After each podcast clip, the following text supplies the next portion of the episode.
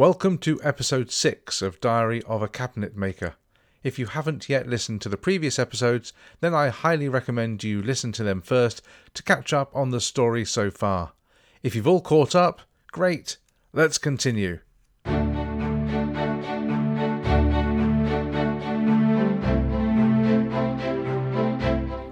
On reaching Jaffa, I was shocked to receive a telegram from London saying I should return at once as my wife was dying.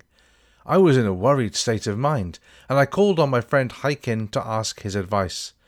The goods had not arrived, I had made no settlement about the Tel Aviv factory, and my mind was confused.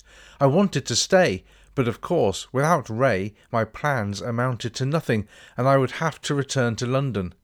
I did wonder if they had heard about the rioting and the telegram might have been a trick to get me away from the trouble. I thought I would wait for the post to see if there was a letter confirming the telegram.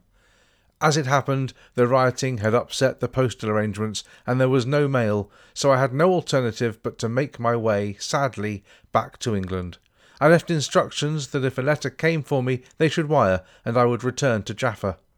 I also left my bill of ladings for the goods which had yet to show up. I never heard a word more about them. Now, I don't know whether the government confiscated them, or whether the man with whom I left the papers cheated me out of them, but I never got any benefit from them, or any news.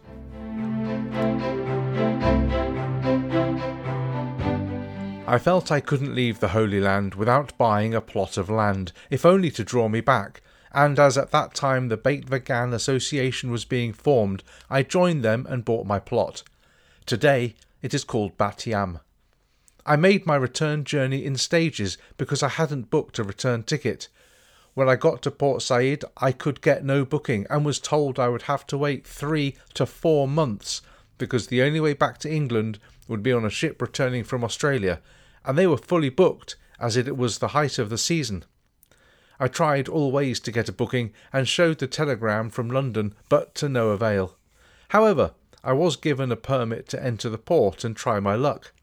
I tried several ships without success, then one cargo boat captain said he would take me, and the steward fixed me up with a cabin, and I gave him five pounds, which in 1920 was a very big tip indeed.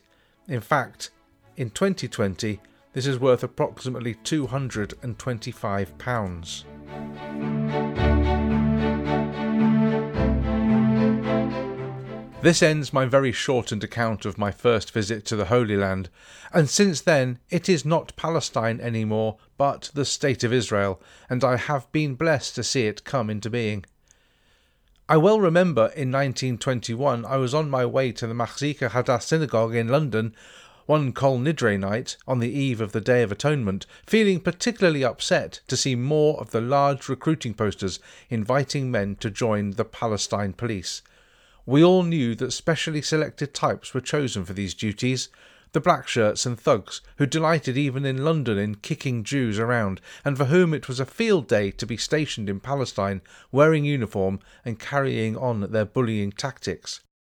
It was whilst I was in an unhappy mood over this that I came upon a police constable running in, a very old bearded man. I asked the constable what he had done, and he said he had been begging. I tried to explain to him that it is a custom for very poor Jews to stand outside the synagogue, especially on this night, to solicit alms, but it was no good. I followed them to the police station and asked the inspector why the man was being charged, pointed out about the custom of our race and that this was the eve of the holiest day in our calendar. I didn't get much sympathy from the inspector until I told him that I live in a police station myself, and when he learned who I was, he asked me if I would stand bail in the sum of forty pounds for the old man, and I agreed to. But on such a holy night I couldn't carry money, so I went home and had my little girl, Dina, carry it to the police station to get him released. I had an anxious time over this good deed, because on the day he was to have been tried at Old Street Police Court, the old man didn't show up, and they told me that as I was responsible for him, I would have to forfeit my bail money. I went around to many synagogues looking for him and asking after him, and finally I did locate him, and he said that he didn't turn up because he hadn't done anything wrong. Anyway, I went back to the police and managed to satisfy them, and so it all came right, and I did get the old man out of trouble. This story doesn't really have to do with Palestine, it took place in London. The only reason I mention it is that the events happened whilst my blood was boiling over the Palestine police recruiting posters. My second visit to the Holy Land took place in 1935 when I was about 50 years old. This time I set out alone without a travelling companion.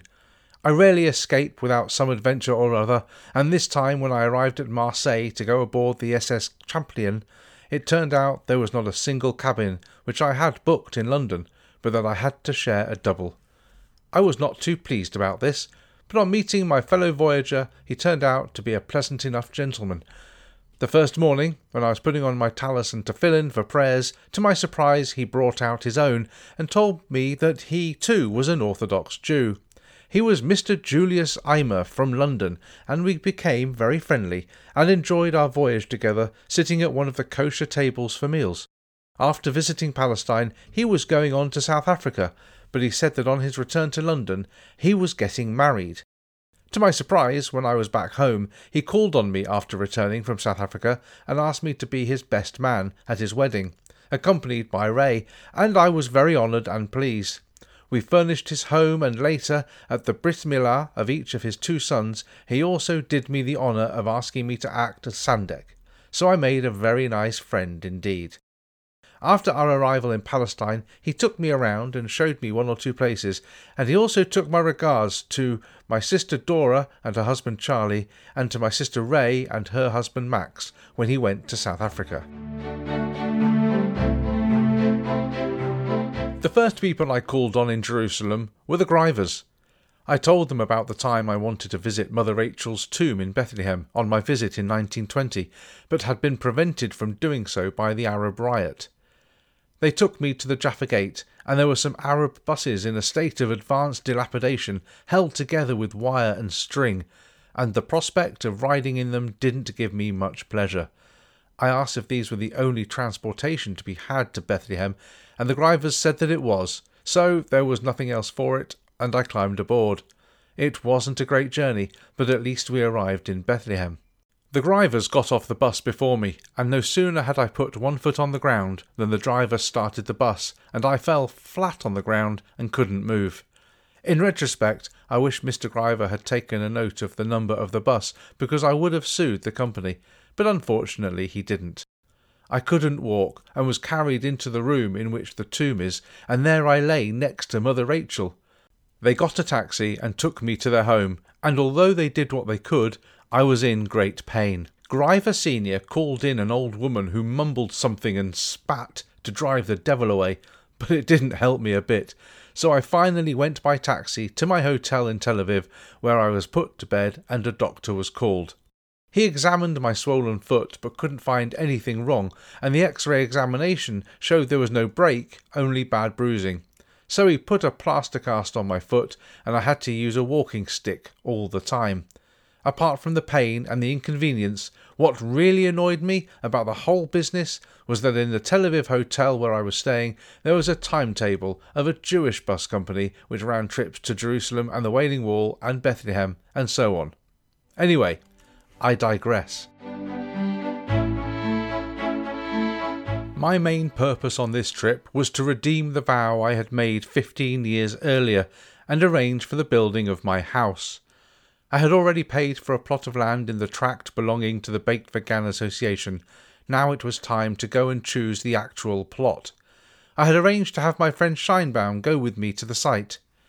Before then, however, a man called on me and said that he knew what I had paid for my plot and was prepared to buy it from me for three hundred pounds. I turned it down, and he raised it to five hundred pounds. The next day another man offered me a thousand and reached two thousand, but I refused to sell, making it plain that I had come to build a house on it. I had to tell the hotelier I didn't want to see anyone else who came on similar business. There was a simple reason for this increase in land values, of course.